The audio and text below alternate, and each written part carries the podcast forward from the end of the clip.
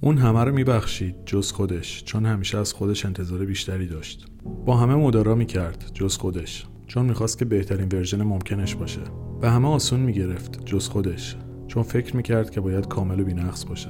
اون فکر میکرد که با این کارا داره نشون میده که خودشو دوست داره، ولی نمیدونست که فقط داره هر روز رنجی به رنج پیشین خودش اضافه میکنه.